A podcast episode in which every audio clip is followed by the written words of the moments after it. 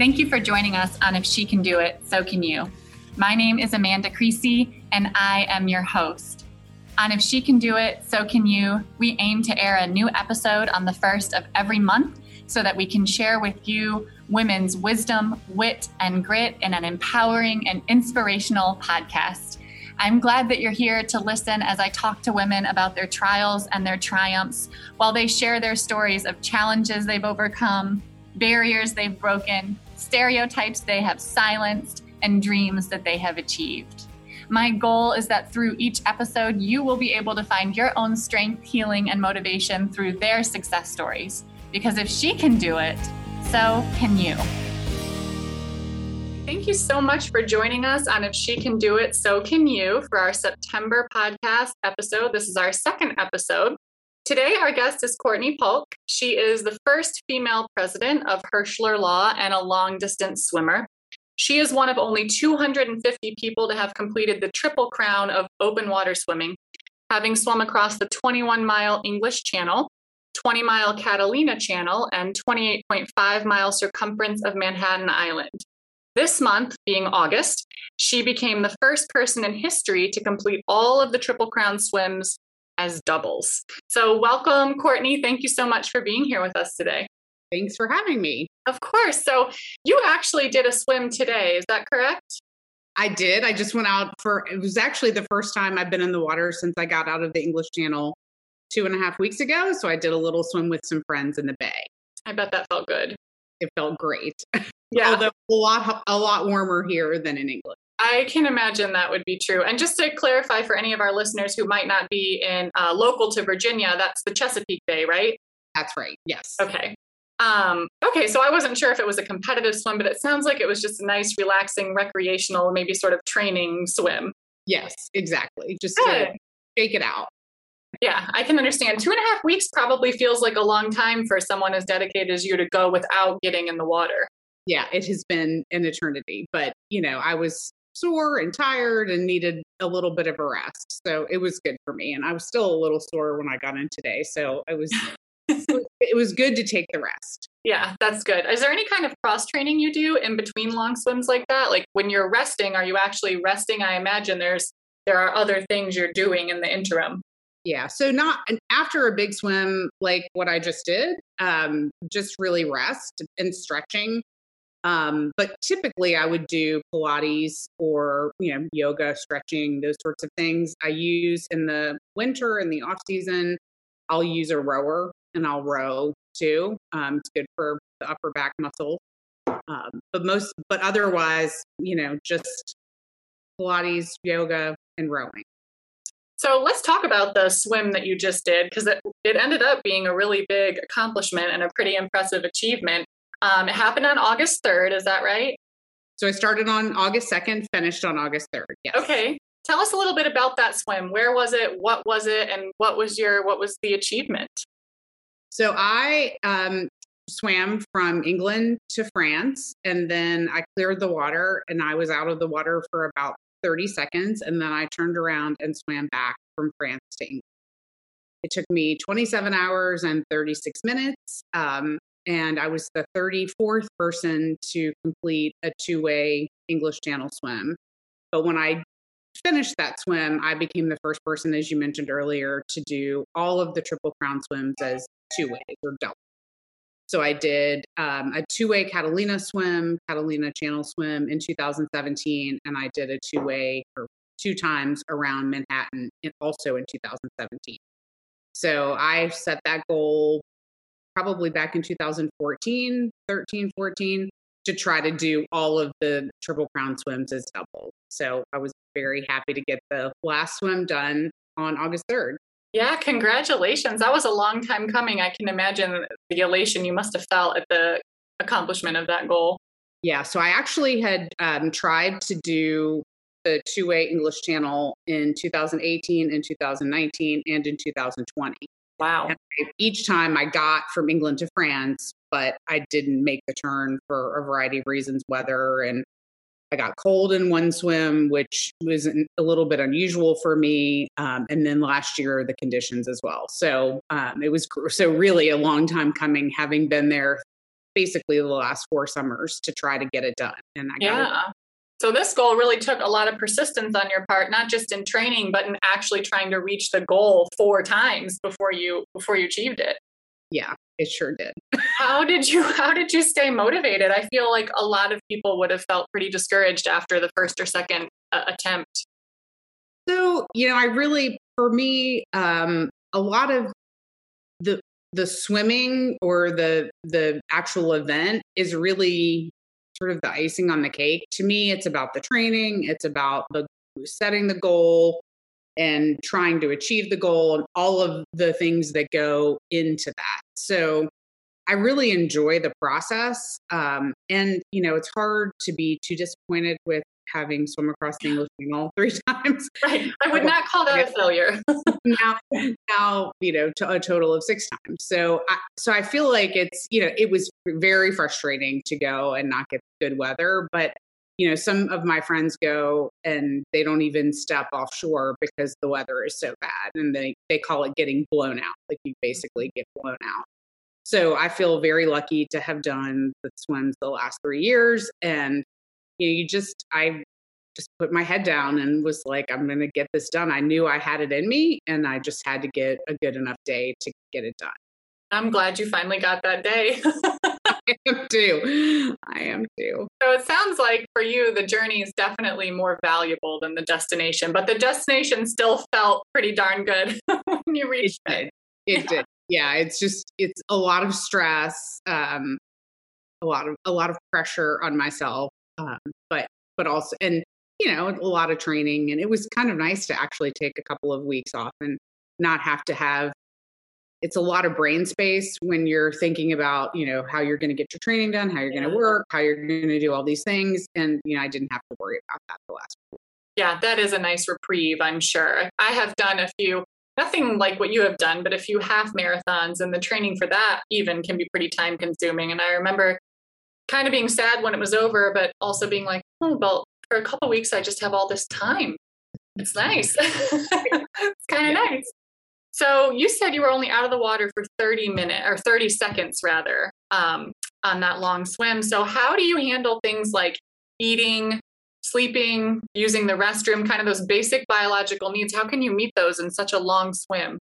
So I'll deal with the feeding first. So I eat every 30 minutes during a swim and the boat will send nutrition out in you know a bottle maybe similar to this only smaller and I use this um, product called CarboPro and Tailwind mixed, and they put it in the bottle. They heat it up, so I do warm warm water feeds, and to help keep your body temperature up because it's cold. And so that's I try to take in about 250 calories an hour because your body really can't absorb much more than that. And so if you take on too much, it just it just comes out. Right. So so I do liquid mostly. And then in a really long swim, like what I just did, I will um, take in some solid food about every two and a half hours. So on the way over, I had hot mashed potatoes, mm-hmm. um, which they send out. You know, they can't touch me. I can't touch them. They send everything out on the line. So I have these little bottles that they that are kind of like squeeze bottles, and they put the mashed potatoes in there. So I ate those and applesauce um, sometimes I eat egg salad. You know, it's you. I like things solid that aren't really as sweet as yeah. the you know as the liquid nutrition that I'm taking. So I did that pretty much most of the way over, and then on the way back, I had hot mashed potatoes and hot tea with CarboPro and and honey in it on the way back. One, it was night, so I landed in France about six o'clock in the evening. So when I swam back, it was all all the way through the night and so I was colder and I needed the caffeine. So there's no no ability to sleep. So they that's why they gave me the tea, and it was colder, so the ma- mashed potatoes just felt great. Like they yeah. were a little heater in my stomach. um, so then, uh, so that's pretty much the nutrition is that they just send it out to me on a line, and I take it in, stop for 30 seconds if I'm if I'm good. If I'm you know, if it's a solid feed, maybe 60 seconds and then keep them. So, bathroom, I mean, you just pee as you go. Um, and thankfully, I've never had to do anything else. So just pee as you go. Um, and then and then no sleep. So you just try to rest as much as you can before you before you go and swim through the night. Wow. And so then when you finish, I imagine there's maybe the struggle between being absolutely exhausted, but also being on this high because of what you just finished. So how do you rest afterwards? What's what's the after swim? So I would um hmm, so, so it's hard to sleep right away in a really long swim. So in my two longest swims, my Catalina Channel swim 2A was 33 hours and this one was 27 and a half hours. And usually and although usually is probably aggressive. In both of those swims, I had hallucination halluc- hallucinations during the swim at the end of the swim and then they carried over into you know post swim mostly from lack of sleep um, a little bit lack of nutrition but because you can't keep up with your calorie burn. But um so that really makes it hard to rest after because i would close my eyes and i would see like in this particular swim i'd see patterns like chenille patterns and then that would turn into a mouth and then mm. there would be hair growing out of the mouth and it was, wow. just, it was just a little bit freaky. Yeah sounds- yeah so i rested i sat in bed you know, i took a bath i really wanted to take a hot bath so i got in the bathtub my husband actually fell asleep on the tile floor in the oh. bathroom waiting for me that is so sweet. He was very tired. He was on the boat so he was very tired. Uh, so so sleep afterwards and you know it's really it's funny when you um when you swim like that and you're by yourself in your head for 25 30 hours when you finish it takes a really long time to kind of come out of that. So i don't really feel like this um this elation or this okay. you know like this high like you would you know when you when you finish a marathon or a run, running event or something you know you come across the finish line and there's all these people there and it's kind of a party atmosphere. You know i finished under the white cliffs of dover by myself on a rock right there's nobody there and it was it was awesome and you know you get back on the boat and then the border patrol came and like checked us all when we were coming back into the harbor so it's just a little bit surreal when you finish and then as the days go on, you sort of come out of that and realize what you've done.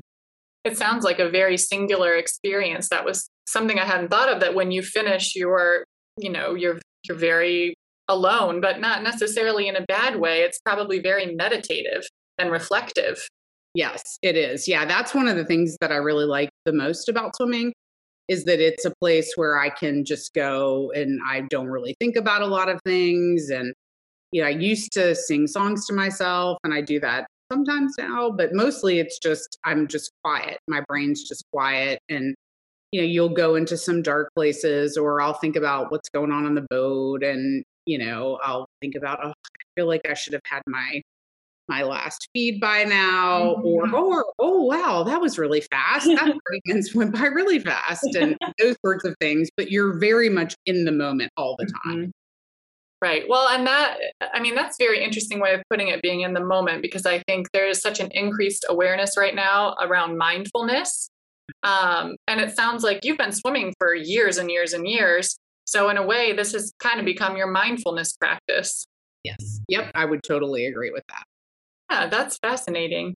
Um, okay, we talked about this a little bit. We've touched on it. So I'm sure that during your swims, there's times when you do feel kind of exhausted or discouraged or like you know am i am i there yet when is my next speed where are the cliffs of dover already how long have i been at this and what keeps you going when you are starting to when your when your motivation or your energy is starting to wane or when those hallucinations start to kick in probably the best example i can give of that is when i swam around manhattan twice we started at noon and so when i finished it was just going into the nighttime to the first lap and so then we had to turn and go up the East River in the dark, which, you know, you have all of Manhattan lit up there. It was beautiful. Mm.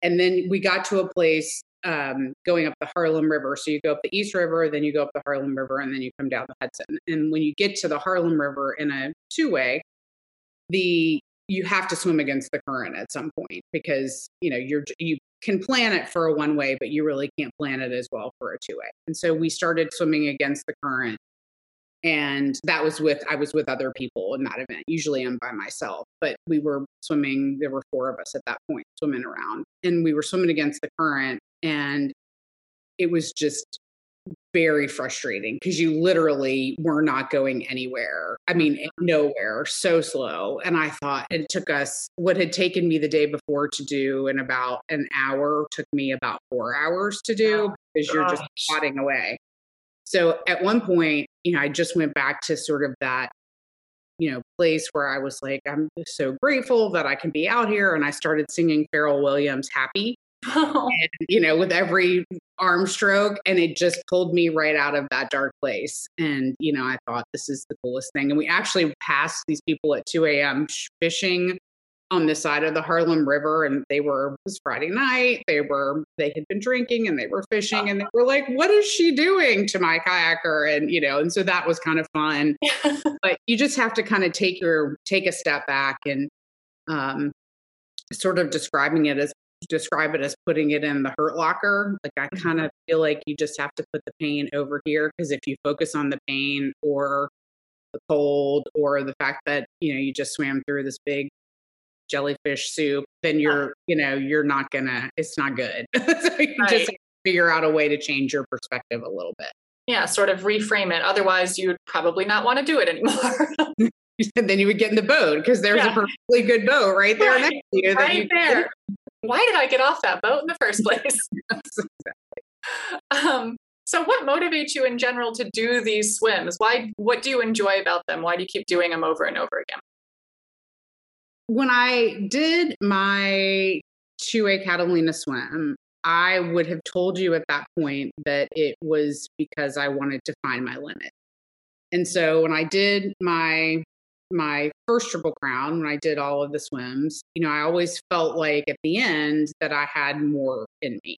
And I thought, well, you know, what am I going to do? Just figure out whether I do have more in me. And that's when I decided to see if I could do them as two ways. And when I finished my Catalina channel swim, I mean, I reached my limit. Like I was hallucinating for nine hours. I got on the boat. I was a disaster. I mean, it was like I was, that was my limit. I feel like, and I saw two sunsets. The second sunset was wow. horrible. I mean, not horrible, beautiful, but the experience like, for you.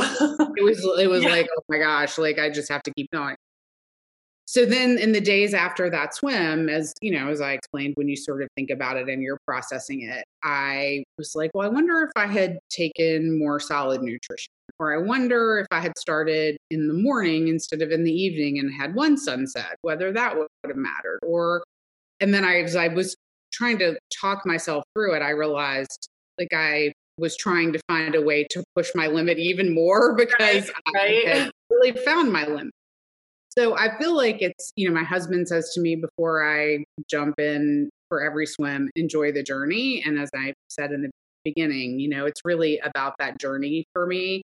And, you know, to me, the journey, when you push yourself and push yourself and push yourself, you learn an awful lot about yourself.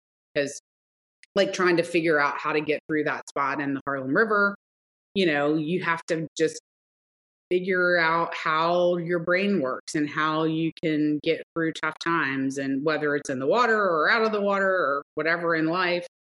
And you just find a way to figure your way past whatever you know the challenge is so that's why i think i like them because you know you just learn a lot about yourself and and go to that sort of mindful place. Yeah so much of what we do physically really is mental um, it really is amazing how much. I mean, I I love what you said about that when you saw two sunsets and the second one, you know, you just kind of felt discouraged, like another one, and I'm not done yet. It was an, an interesting reflection mentally to think, well, how would it have affected my performance and my experience if I only had to deal with one sunset? You know, it's those kinds of thoughts are those kinds of reflections are valuable. Yeah, I think. Um, how do you train for these long distance swims? We talked about how it's mentally draining to figure out how to fit the time in. What's the actual training like when you when you do find time to fit it in? What is it? Right. So I swim a lot in the winter in the pool, and then in mostly starting in about March, I try to get in the open water and swim as much as I can in the open water, and then you know change it up because obviously you know I can't be.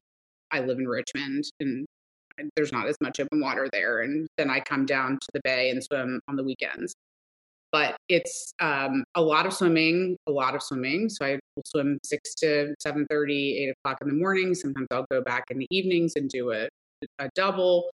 I'll um, do long swims on the weekends. I did a swim in May in preparation for my channel swim. I swam from the eastern shore of Maryland, excuse me, eastern shore of Virginia across the Chesapeake Bay, um, about 18 miles to Hampton. So that took about 10, 10 and a half, 10 hours and 45 minutes or something like that, just to do a long, get a long swim in, uh, which, you know, helps because you get your mind kind of back in the groove of, of this is okay, it's going to hurt and it's going to be, you know, you're going to have to see how your nutrition is and and that, those sorts of things and then just i have a great group of people down here on the bay right now that train with me and it's just lovely. So they they're they do their own swims too and not not things as long as me but like one lady's getting ready to do an eight mile swim in florida. So uh so she trains with me a lot and her husband kayaks and it's just you know it, it's it's actually the, nice because in a in a sport that's very solitary it's you know the training is is communal you know. You go to swim practice you train with your friends here or um, so I'm not sure. I think I rambled, and I don't know. No, like, no, no. I don't know that, no, that, answer, your question. That, that did answer it. I was so it sounds like on your lightest, sort of most local day of training, it's still taking up several hours of your time, especially if you're going for a couple hours in the morning and going back in the evening. Um, and like we mentioned in our introduction, you're the president of a law firm. So it's not like you have all this free time to play with. So how do you juggle your career and your marriage and and your I mean I don't even know. I think hobby is probably an understatement. So let's just call it your swimming. yeah.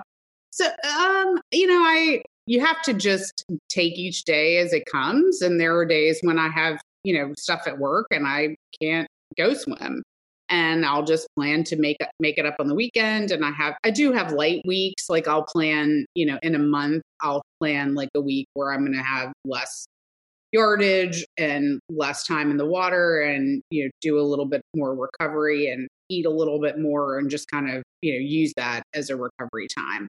So you know it's really hard but you know you just get up and you do it and you know like my husband says sometimes you just got to take the trash out you know you just get up you do it and i love that. and you know i i i but there are times when I can't go. You know, there are times and and you have to just sort of be okay with that. I have some friends who really beat themselves up about it and they're like, "Oh my gosh, if I don't get to, you know, 40,000 yards this week, you know, it's going to be the end of the world." And sometimes you just can't do it. And, you know, I feel like I've trained for so long that if I miss a swim here or there, I can either make it up or I can um, or it's not going to it's not going to kill my swim if I if I right. miss a couple a couple yeah. of workouts not going to make you or break you. Right. Um, I love that. Sometimes you, I'm going to start using that when I have to do things I don't want to do, and there's 25 other things I'd rather do. Sometimes you got to take the trash out. yeah, I say when I um, when I get up in the morning to go swim, I'll say to my husband, "It's time to make the donuts. I'm not going to go make donuts." So I, it's a little bit. He's focused on the trash, and I'm focused on donuts. I mean, you're probably hungry with all the miles that you swim, so that's fair. That's fair enough, I think. Um, how did you start doing this open water long distance swimming? I, I, don't feel like this is something that most people say, you know what, I think I'll try. Um, I'll try to swim across the English Channel someday. So, how, how did this begin for you?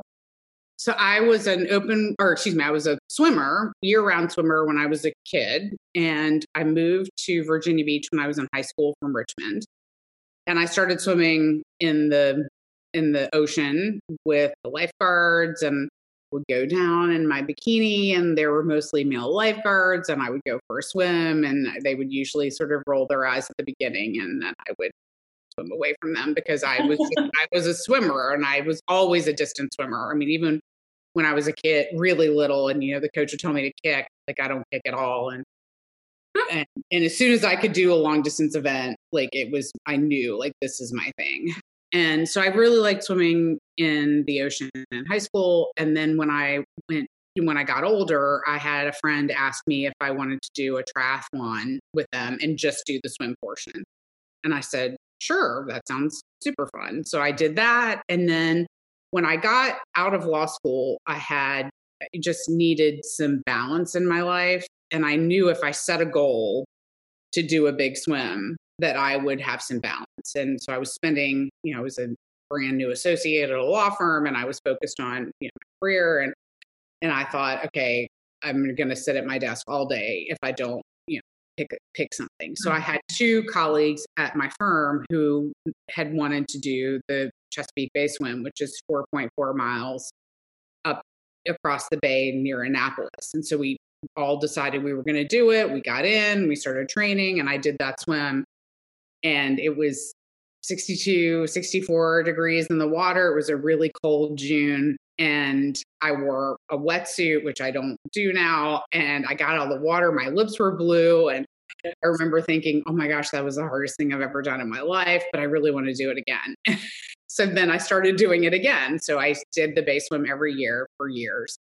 And that's when this sort of this idea of pushing my limits came into my head. And so then I went and I swam across the Potomac River, eight miles. And then I decided I would go colder. So I went to Boston and I did an eight mile swim in Boston in 2010. And that's when, when I finished that swim, it was, there were 20 people in the swim and, you know, five of them probably had swum the channel. I thought, okay, if I'm in the same swim as them, you know, I, if they did it, then can I do it? And so I literally went home booked my English Channel swim, booked a Manhattan swim, and at that point, I was just sort of off to the races.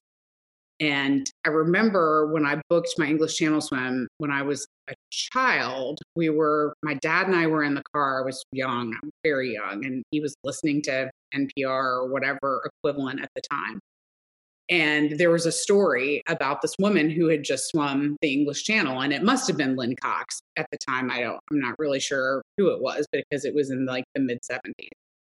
And my, I remember my dad taking me inside, and I was like, "Wait, what? That person did what? Where is that? And you know, how far is that?" So we looked at the encyclopedia, and my dad was like, "Okay, here's the English Channel," and so it had always been sort of in the back of my mind since then.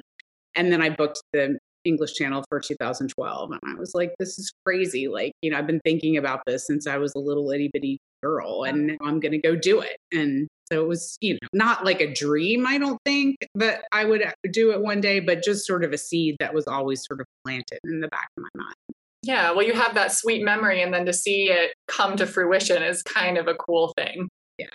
yeah. I remember him telling me, like, we were, we, we read about it, learned about it more, and he said, you know they they go people go and they sit and wait for their time to swim which is true but in my head all all these years i thought that people actually like went and sat on a dock and very literal.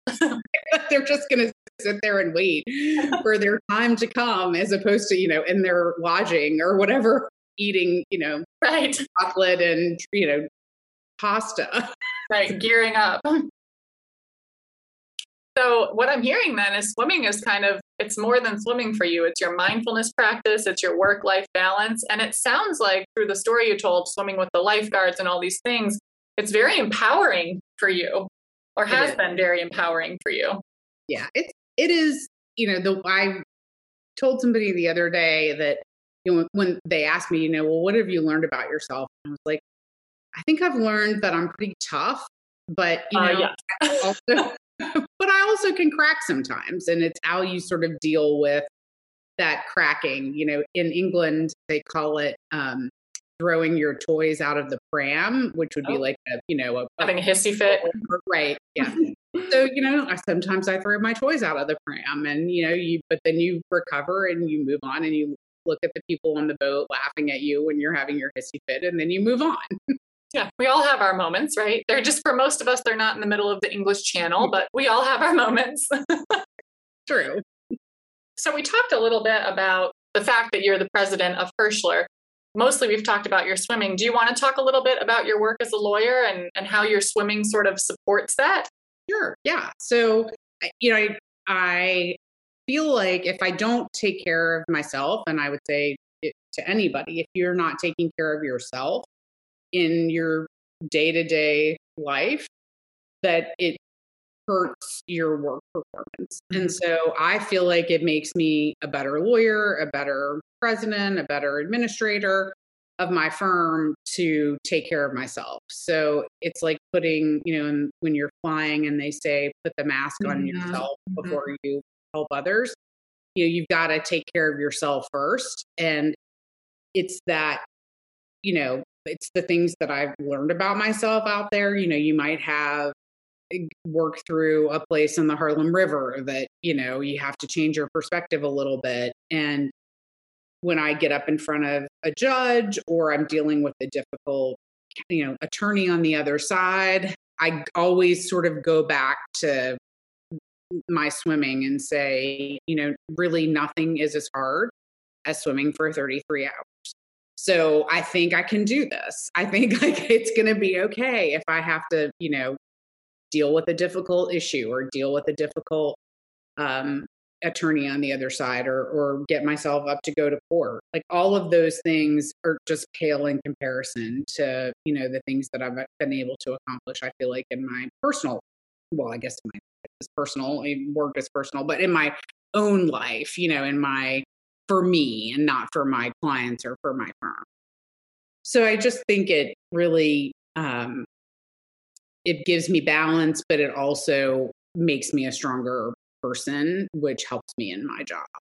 Yeah, I really like that. I was um, talk my my first guest was Anne Moss Rogers, and her son died by suicide several years ago, and we were talking about resilience, and she actually said something very similar to what you just said. That you know, I asked her how did she persevere? How do you cultivate that kind of resilience to recover from something like that?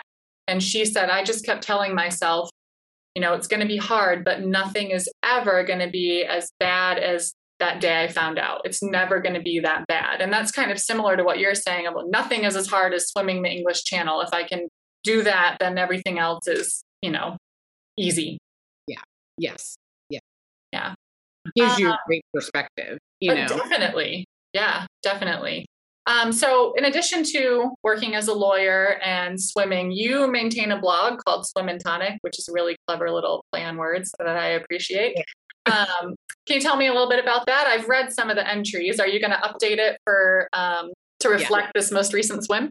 Yes, I started drafting something recently, and I just haven't had a chance to get it done yet. Um, but and I to say I maintain it would probably be aggressive because I don't do a very good job of keeping it up to date. I tried to do better years ago, and then, um, you know, life gets in the way. So so I don't do a great job of maintaining it, but I will update it um, here. Hopefully, it'll go up maybe by next weekend for my most recent swim. I will be interested to go read. I mean, I'm obviously getting quite a lot of information about it right now, but I would love to read sort of the play by play of the experience. Um, and, you know, you do have to prioritize when you're working like you work and training like you train. I can see why swim and tonic would sometimes need to be maybe on the back burner every now and again. Yeah. Yes, it is. It definitely is. You have been in the news for your open water swims before, and people can sometimes, I gather, even track your progress live um, with GPS and various platforms and websites. Why? What about your swimming do you think interests people so much? You know, it's funny. I I I think people like to I, I would say the people who know me the best are invested. So, like the people that I train with here um, in Hampton, um, and the people that I train with in the pool, and the people that have been on my swims with me, and the people, other swimmers, those folks are they sort of understand the journey and they are they they're part of the team and so it's like you know sitting on the sidelines and watching, you know, your team, your football team play. You know, it's just the that sort of investment. So I think there's probably two different groups of people. So there's those people that really just feel a huge investment. And then there's just something um, about, I feel like the human spirit that wants to see people accomplish goals that they've set for themselves. Mm-hmm. I have um, some work colleagues that follow my swims a lot, and I have this one. Uh, one of them is the uh, is our sort of she's our director of legal recruiting, and then the former executive vice president of the firm. So they both really follow my swims a ton and they watch the tracker. And so it's this little dot, and you watch the dot, you know, and then for the last three years, they've, you know, they were like, is she going to make the turn? Is she not going to turn? You know, and, and that's really all the information you have because you don't have a ton of um, coverage, you know, cell phone coverage out on the channel. So, you know, everybody waits to see is the doc going to turn. And I remember in, two, in 2012 when I did my first channel, English channel swim, M- Myrna is the person's name. She was our director of legal recruiting. She's watching the dot in her office, and the former executive vice president was in his office watching the dot. and he called her, and he doesn't ever call her. He called her on the phone, and and she was like, "Oh my gosh, why is he calling me?" And she picks up the phone, and he goes, "I think she's there. I think she's there. Do you think she's there?" and I was like, "I don't know whether I should admit that I'm watching this dot." You know, right, right. I'm working. down here really working very hard. Um, so you know, I just think that they are they they know what I go through and how much I train and how much I'm committed to it, and they just want to see me achieve something. Um, and then there are just people out in the world, like I said, that just you know like to see people achieve their goals, and you know that's really the only way to follow the swim is to watch this little dot move across the channel, and you know see you know which where where's the route going and how fast is she going and you know what it gives you information about the tide or the weather and the w- water temperature and the wind and you know people look at that stuff oh the wind just picked up. I hope she's doing it yeah i was actually going to ask a question um, about sort of the weather and the toughest swims you've done. What's the what are the ideal conditions for a swim? And then what's maybe the toughest condition you have had to swim through?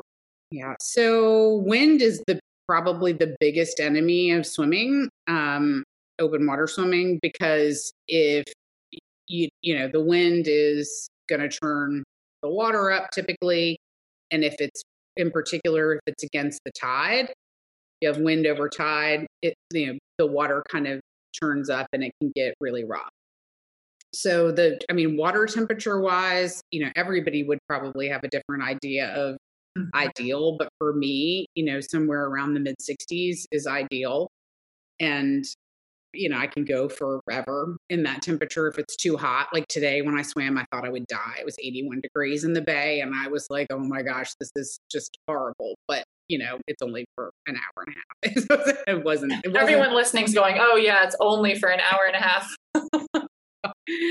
so, uh, so ideal conditions would be totally flat and about, uh, and no wind and about 65 degrees with sun.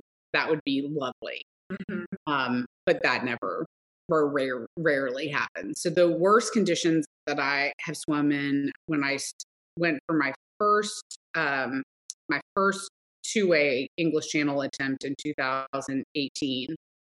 We started and the wind was up, but we expected that it was gonna it was gonna come down. It was to settle. And you know, the weather in the English Channel is re- is relatively unpredictable, and it gets just so windy there. I so I feel like it's got to be the windiest place on earth. Like it's just windy all the time. So we got into the swim and the conditions started to deteriorate and the wind was four 6 which is you know 20 25 mile an hour winds for basically the last half of the swim and the sea got to be six feet seven feet eight feet coming over the bow of the boat and that was when I, I mean, I chose at that point not to make the turn. When I came back to the boat, I finished in England, or excuse me, in France, and I turned and came to swim back to the boat. And when I got back to the boat, you know, we were I was having a conversation from the water with the boat captain and he said, you know, it's gonna blow even harder on the way back. And I said, Well, how long do you think it's gonna take me to get back? And he said, Well, if it blows force seven, so basically call it over 25 miles an hour, I'm gonna pull you. Oh. And I said, Well, when's that gonna be? he said, Well, it could be five minutes, five hours, 15 hours, 20 hours. But if it does, it's not safe and I'm going to pull you. Mm-hmm. And I was remember sitting there going, what am I going to do? And then he said, get in the boat, love. You're getting the boat, get in the boat. And so you get the boat. But, but it was, it was a very, very rough swim. Um, and, you know, really mostly just because of the wind. Yeah. I'm going to hit you with a quote that you actually said. Um, the, the first time I saw you, um, actually the only time I saw you was when you were on a panel discussion uh, at a workshop that the sports backers held um, several years ago. And I, I was just, oh my gosh, I was writing down everything you said because everything you said was just so amazing.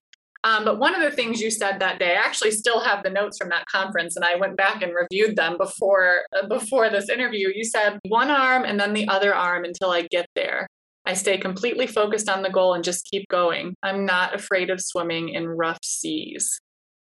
And I feel like that, I mean, relates on a very literal level to what we were just talking about, because even when they pulled you, it was, you know, you were kind of weighing the options. Well, how far could I go? It, there was not really fear, it was more pragmatism mm-hmm. um, on your part. But it, it, can also apply, I think, very figuratively to other things in our lives, um, relating back to your husband saying sometimes you got to take out the trash. Like, Right. Sometimes you hit rough seas and one arm in front of the other until you get there. Yeah, it's you know, some people talk about swimming feed to feed. So every thir- most people feed. Sounds weird. It sounds like we're you know seals or something. we feed every thirty minutes. And you know, people talk about swimming feed to feed, and to me, you know, sometimes that's too long. Mm-hmm. Sometimes, like you just want to know, can I take one more stroke? Right. And you know, that's what I think I've learned over the years is that pretty much I can always take one more stroke. Yeah, I love I love that idea. You know. One arm and then the other arm. One arm, just like it's like little uh, what's her name on Finding Nemo, Dory. Yeah, just keep swimming. just keep swimming. Um, what's your favorite swim you've ever done, and why? Hmm. That's probably a really hard question. That's a hard question. Um, I don't know that I have necessarily a favorite. I think for me that my first English channel swim was eh, just really surreal. And I remember I walked up on the French shore and you know you're literally all by yourself you know everybody stays in the boat and the boat's like 500 meters or you know half a, a quarter of a mile away so you can't, like, you're not experiencing what you just did with anybody. But when I walked up on shore, there was a French wedding Oh. happening oh. on the beach. And I had made, my husband said to me, You've got a wedding going on, you know, because you, you nobody can touch you until you clear the water. So I, I made a decision to turn. And so I kind of went to the right. So I didn't really like come up into this wedding. But the photographer from the wedding left, literally left the wedding and came running down the beach at me. And wow. she's French. She didn't speak any English. And she, and she's speaking to me in French, and I'm standing, standing there like, I've just been swimming for 14 hours. Like I, I like. Are you real or am I hallucinating? I'm trying. Usually, you pick a rock, and so you find a rock or a pebble or whatever on shore, and that's you know that's your medal. That's mm-hmm. what you mm-hmm. get. So I was looking for my rock, and she's talking to me in French, and I finally realized, you know, she was asking me how long it took me, and she goes, you know, ah, duh, toi, and pointed at her watch. I was like, one, two, three. I'm like, no, buku, buku. and I didn't know how long I had been swimming, but I knew it was more than three hours. Right. So that was, and I just remember standing on the French coast, you know, thinking like, this is just insanity that I just did that. And, you know, then you got to swim back to the boat, which is never very fun. But so that's that's probably my favorite swim if I had to pick one. Mm-hmm. Um, maybe not my favorite accomplishment, but probably my favorite swim. Recently, I heard a news story about authorities in some localities placing restrictions on people doing open water swims because I guess there have been more drownings than normal this year. What are your thoughts about that, or had you heard about that at all? So, you know, there it depends on um, where you are, whether a lake is or open bo- body of water is owned by a, a jurisdiction or or controlled by a jurisdiction. I feel like, you know, one of the, I'll talk a little bit about learning to swim. So I have worked with Swim RVA in Richmond since it was really since it was formed um, and before the pool in Richmond was even built. And the, the Swim RVA's goal is to teach every second grader in the Richmond region to swim. And you know, if you don't learn how to swim as a child, you know, the likelihood that you're going to learn to swim as an adult is slim. You know, most people don't go learn to swim. My mother never learned to swim. My aunt, um, her sister never learned to swim. So it was very important to, you know, to my parents that I learned how to swim, which I'm glad they did. Yeah, saying, um, look at that. yeah, exactly. exactly. So I, I think, you know, drowning is a terrible thing. And I mean, so I think that I can understand how people need to balance um, people's safety with drowning, but I would probably redirect that focus to learn to swim programs and education rather than cutting off access to open water because you know if you can't if you can't do what you love that's you know i have friends who are in boston who i think had some issues with um, access to water up there and you know they're and i don't know how i don't know how you whether you get a license that shows that you know how to swim like you have to get a license to show that you know how to drive if they're worried about it. I don't know what the solution is because you don't want people to die either but i would focus my attention on learn to swim. Right treat the cause not the symptom sort of. Mm-hmm. Yes. um, approach yeah. um, all right, i'm going to hit you with some some other quotes of yours that I loved from a few years back. Okay. you'll you'll be so impressed with yourself when you hear them. Um, one of them that I loved that really stuck with me that I actually shared with colleagues in a workshop that I then led later. I gave you credit. Um, was you said the hardest thing is jumping off a perfectly good boat in the dark. I don't know if you remember saying that, I you, say that a lot. okay, so can you explain a little bit about the context of that statement? And I mean, I know that you mean it literally, but if it's something you say a lot, what what what's the deeper significance to that quote? So when I did um, my first Catalina Channel swim, so it was my first, it was my last swim to complete my Triple Crown in 2013. I had done some night swimming, but not had swum. My channel swim was a little bit at night, but in Catalina, you start at midnight typically because the winds pick up in the afternoon coming off the California coast. So you go out to Catalina Island and you jump off a perfectly good boat in the nighttime and you swim to Catalina Island, clear the water, and then turn to swim back to mainland. So when I got to um, the start, so the the boat ride over is about two and a half hours. And it is one of the worst, the roughest boat rides I've ever had. My husband was, like, you know, on the back of the boat taking his, you know, Dramamine and just hoping that he wasn't going to throw up. So you make your way across and, you know, get ready, I get my suit on, I get sunscreen on, I get, you know, Vaseline on for chafing, and I'm lights on the back, and I'm getting ready to jump off the boat and I go as we're walking back, I could hear these uh, flying fish hitting the side of the boat, and I knew that there were stories of flying fish in Catalina, and I didn't really think that they flew. I thought maybe they just like leapt out of the water, but these suckers like fly. I mean, oh they God. fly. They fly. they are flying fish and they would just and we lit up the cove and they're hitting the side of the boat and you could hear them and one of them lands in the boat. And i it was i'm like i'm surrounded by flying fish, fish. and then i get ready to jump off the back of the boat and there was a flying fish that came up and a sea lion leapt literally right behind the boat, leapt out and grabbed this flying fish and ate him and then started doing laps around the boat and going around the cove. And the boat captain's like, okay, we got to go. We got to go. Like, it's time. We got to get this swim started. And I'm like, okay, so we've got flying fish, we've got the sea lion chasing the flying What's fish. next? And what's chasing the sea lion? right. this is crazy. Like, why am I going to jump off of this perfectly good boat in the middle Uh-huh. of the night and swim through kelp? And, you know, and it is dark. Like, it is as dark as anywhere on the planet. Like, it is because there's no, there's no, no light Mhm. where we start in Catalina. It's just dark and you're in the middle of the Pacific Ocean. So it's so dark. And, you know, you just got to get to the back of the boat and make the decision like, okay, am I going to jump off this boat into the middle of the darkness and swim to shore and start the swim in the middle of flying fish and sea lions and whatever's chasing the sea lion? And so you just, you got to have that courage and you have to really make that choice way before the time that you get Yeah. to jumping off the boat. But that was aggressive. Like, were- there was Yeah, I'm reasonably sure I would have made the opposite choice. I I'm very impressed that in those conditions, how did you make yourself do it? Because like I would be asking like you, what's chasing the sea lion? I think we should just stay on the boat.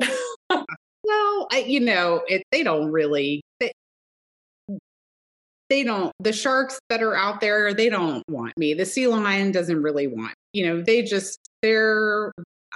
I feel like they're happy to share their environment with with us humans. So I just, you know, you you have your whole crew there. You've trained. You I mean, I know it's the Pacific Ocean. I know that there are these things in the Pacific Ocean, and you have before you pay your money and before you get, you know, all these people to California and get on a boat and go two and a half hours out into the Pacific, you have to have made that decision way back in Right. you know, before you are there ready to jump off the boat. yeah, you better be committed.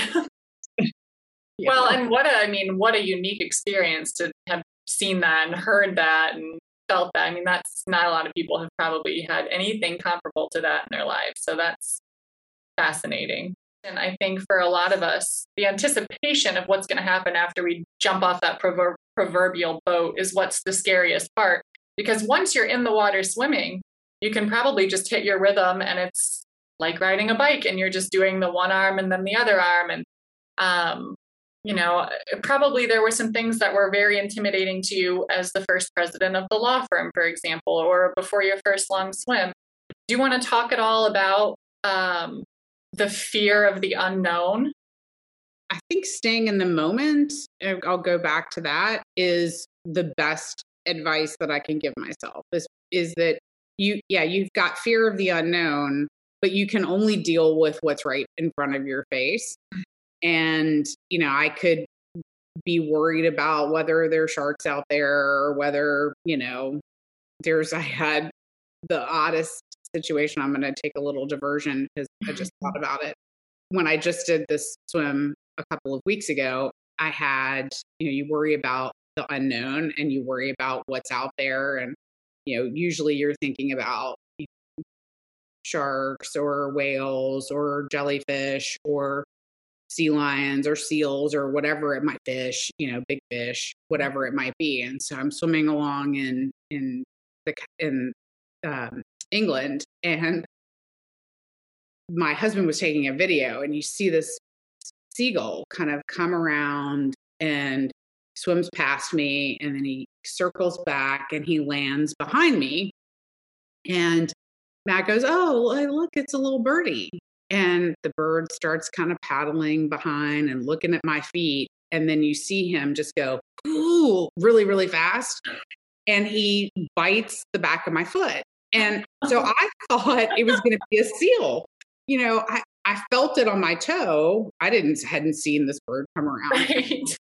Turn around and I look, and there's this seagull looking at me like I'm dinner. And you know, and so then he keeps, you know, coming at me, like paddling over. And I started splashing him and yelling at him. And I was like, like, this is not one of the unknowns that I would have thought was gonna happen. predicted it. Like attacked by a seagull in the channel. and he, I mean, he literally like would not leave me alone. And so then uh, finally, I just said, I've got to start swimming again. So I started swimming, and then Matt started, my husband started the video again. And you can see Matt says, This bird attacked Courtney. And, you know, and then he stayed there and let me swim away. So, you know, you can't, you don't even know. Well, like, I guess that's an unknown, but there are things that you can sort of, you know, be prepared in your head about. Like, you can prepare for swimming in the dark. Mm-hmm. You can prepare your brain for, you know, the fact that you're not going to be able to see if something is coming toward you. Like mm-hmm. you can prepare and you do all of these things to be able to prepare, and they make those sort of you know unknowns or or things that could happen out there they make them easier to deal with um i don't know that i could have ever planned for you know having a seagull attack my toe. I'd never thought about that. But but really all the other sort of unknowns or things that you think could happen out there. So so i swam cape cod bay. That'll be i guess my shark story. So I, I, t- I swam across Cape Cod Bay in 2014, I think. And there were there were obviously sharks in Cape Cod, and we used had two kayakers, and I had a shark shield off of the side of the kayak, one of the kayaks, and it sends out this electronic signal that somehow bothers the sharks nostrils. I don't quite hmm, understand. Interesting. How. And they and it's only really about a 10 foot perimeter, but they're they they say that if the shark hits the perimeter that it'll turn and go the other way and there's videos that show it. I've never witnessed whether that has happened. But, you know, that's that was a scary swim. People have had that their swim stopped in Cape Cod because they're shark sightings. Um, the day after my swim, there was a shark encounter with two kayakers um, right where I started. They wow. shark came up and got the, you know, bit the kayak. So they're there, and but you just have to decide that you're okay with that risk before you get in the water, mm-hmm. and and you just stay more alert and make sure that you're focused on you know the unknown, what, what might be out there. Right, which that directly relates to the last of your own quotes that I was going to um, to remind you of. You had said you said at the Sports Backers event, don't put unnecessary obstacles in front of you before they're there. Um, and I thought that that those were just such wise words that could be generalized to so much in our life experience. Of course, we were talking at that point in the context of your swims, but that could apply to anything. Yeah. Yeah. Because, it, you know, all, again, all you can do is just deal with what's in front of you. And, you know, if you may not have any situation come up uh, during the swim that's an obstacle that you have to get past. You know, you know that if the water is cold, that you need to train for the cold. And you know that if you're going to, like I said before, if you're going to swim at night in the dark, that you have to figure out how you're going to swim in the dark and are you going to be okay with it but why why create all these unnecessary obstacles and if they're not there like right there's I enough there are enough actual obstacles to deal with. And the ones you're worried about very likely will never materialize. Yeah. Yeah my husband would laugh that i'm even saying that because i'm infamous for being like but what if this? What if that? What if this? What if that? And he's always like you need to stop. None of that's going to happen. Um, do you have any upcoming swims on your calendar in the works and the plans? So I um I may be swimming a 20 mile swim down the Potomac in October. So it's a new swim. I have two friends who did it two years ago as sort of a test run and to try to see if it could be done. So it's basically north or up or up the Potomac from DC mm-hmm. and then down to um, Mount Vernon down the Potomac. So you literally swim right through the heart of DC under the Woodrow Wilson Bridge. And, you know, so pretty iconic route. Yeah. I'm hopeful that that will still materialize. There are some issues to be um, worked out with the DC government and making sure the water quality is good and all of those things. So I don't I don't know if I'll end up doing that swim or not. If they have it, then I'll do it. So that's that's one. And then um I, you know, my, my husband has said to me, you know, what's what do you think about what do you want to do next? Because I've been trying to get this English Channel swim done for the last four years. And, you know, so it's been singularly focused really on the English Channel. And I booked a swim for this year. I didn't know if I would get a channel spot this year, but I was lucky enough to get one. And I booked a swim in Lake Geneva, um, which is 45 miles or something from point to point. And it's, you know, between France and, and Switzerland. And it just looks gorgeous. And I have a friend who just did it. It took her 31 hours. So I have that swim on the agenda. I have not picked a date to do that. And I need to just make a decision whether I want to try to do it next year or whether I want to maybe do it the year after. And and so then we'll see. And then I don't know. I don't really know. I feel like I need a couple of more weeks to process what I just did and make some choices. I really prefer salt water swims over or salty-ish water, even if it's brackish, over lake swims. Um, but some lakes might not be too bad right now after the salt mouth is the worst. Like the salt in your mouth, like mm-hmm. my tongue peels yeah. off yeah.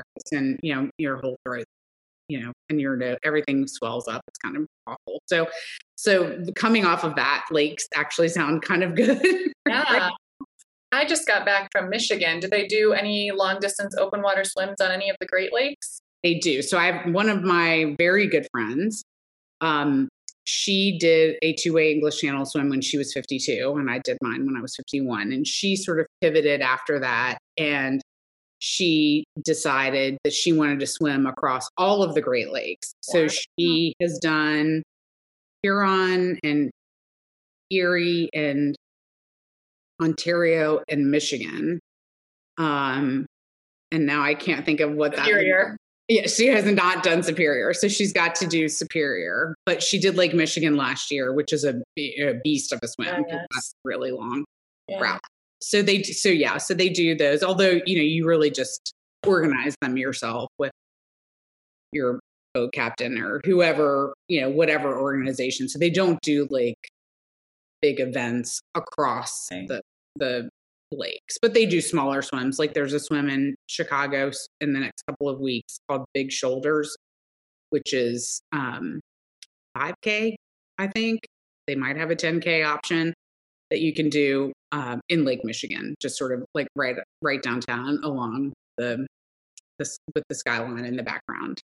I've heard you say book a swim. Uh, use that phrase a few times. Is what is that? What what is that? What are you doing when you book a swim?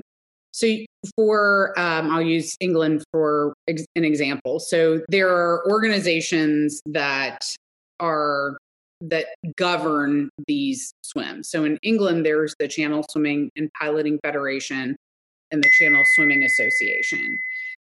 They they're basically the governing body for the swims. They make sure you have, you know, an observer on the boat. They make sure all the rules are followed. They interface with the government and make sure all of that takes place. They each have um, about five or six boat captains that affiliate with them.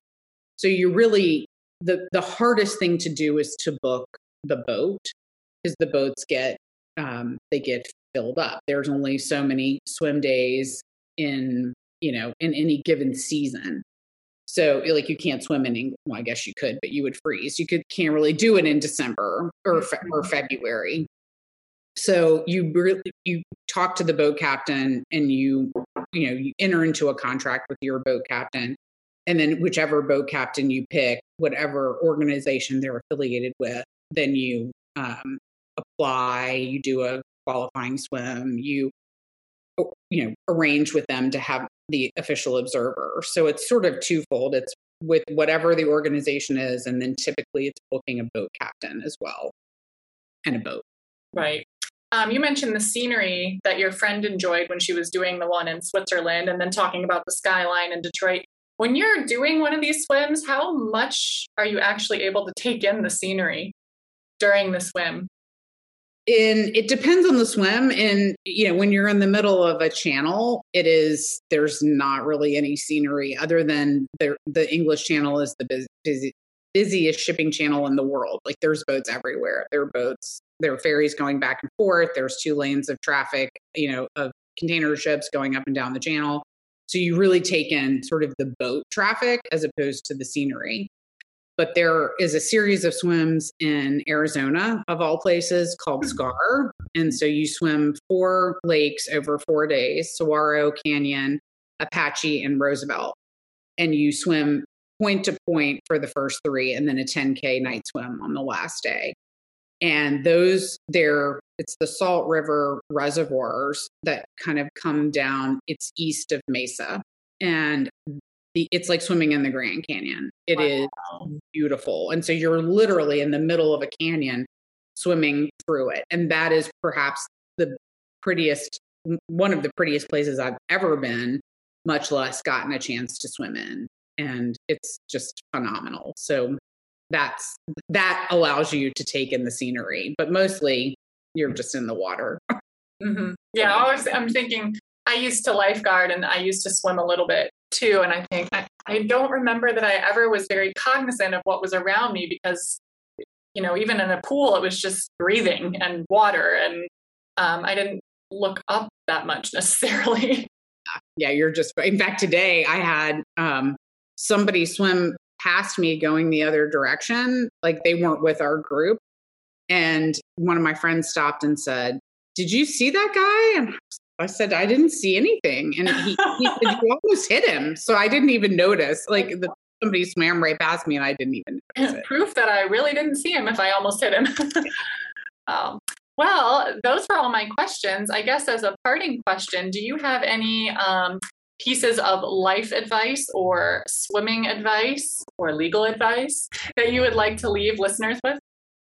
Uh, I think the the best advice that I can give people is, you know, do what you love because, you know, I love swimming. I love being a lawyer. I love being the president of my law firm. Like I love all those things. And I just think, and even when you're out there and you're in the middle of uh, a hard swim or you're feeling sick to your stomach or you're just whatever obstacle, you know, whatever obstacle is in front of you, you know, if you love what you do, then it makes it all worth it. And, you know, there have been things that I've done in my life that I have not loved. And, you know, if somebody told me that I needed to run, uh, you know, even, you know, like of half a mile, I would, I would hate that. I would hate running. I would hate it. And, you know, it just, it makes everything worth it when you love what you do. And, you know, even in your job. You know, if you make a choice in your job and you are miserable in your job, then pick a different job. You know, you have one life and you should do things that bring you joy and make you happy instead of, you know, being miserable as you tackle whatever it might be in your day-to-day life. So that's that's probably the best advice I can give you. Love that. With the job advice too, that reminds me of that quote again about jumping off the boat. I think we get comfortable on our boat, whatever that is in our career, in our town, but you know, being comfortable isn't always the best thing though. Sometimes you need to jump ship. Right. Something yeah. else. Yes. Yeah. Because it's and and it's scary to do that sometimes. Scary to jump off a perfectly good boat at the, in the dark. Right. but but even though it's scary, it's you know when you finish and you pop out on the other side, it's also pretty awesome. So it's, you know, it's always harder to make, you know, inertia keeps us going. And it's harder to make that change when, you know, even though you may know you should do it, it's scary and, and fear of the unknown and those sorts of things. But, you know, you'll probably be better in the long run if you're happy. Yeah. Well, thank you so much. This was a lovely interview, very uplifting, very informative. I learned a lot about long distance open water swimming today that I did not know before. Most people don't know much about it. There are yeah. not very many of us in the world. Yeah, yeah, you guys are a unique breed for sure. A little crazy. in all the best ways. In all the best ways. Thank you for joining us for this episode of If She Can Do It, So Can You. If you know an amazing woman who you think we should feature on a future episode of the podcast, I invite you to email me, your host, Amanda Creasy, at if she can do it, so can you at gmail.com. I also invite you to check out our website, if she can do it, so can you.wordpress.com, and pay us a visit at Instagram, if she can do it, so can you. Big thanks goes out to Brad Vire of Radfire Productions for editing this podcast. The podcast would absolutely not be possible without his editing expertise. I also would like to thank Ashley Unger, who does all of the artwork for this podcast. Thank you so much to both of you. For everyone else, again, please stop by our Instagram account. If she can do it, so can you, where you can find awesome information about the guests and the people behind the scenes at the podcast, as well as some little inspirational quotes and motivations and other really great content. I would also love to see you at our website, if she can do it, so can you.wordpress.com. Until next time, this is your host, Amanda Creasy, signing off. I will see you on the first of next month. I leave you with this thought if she can do it, so can you.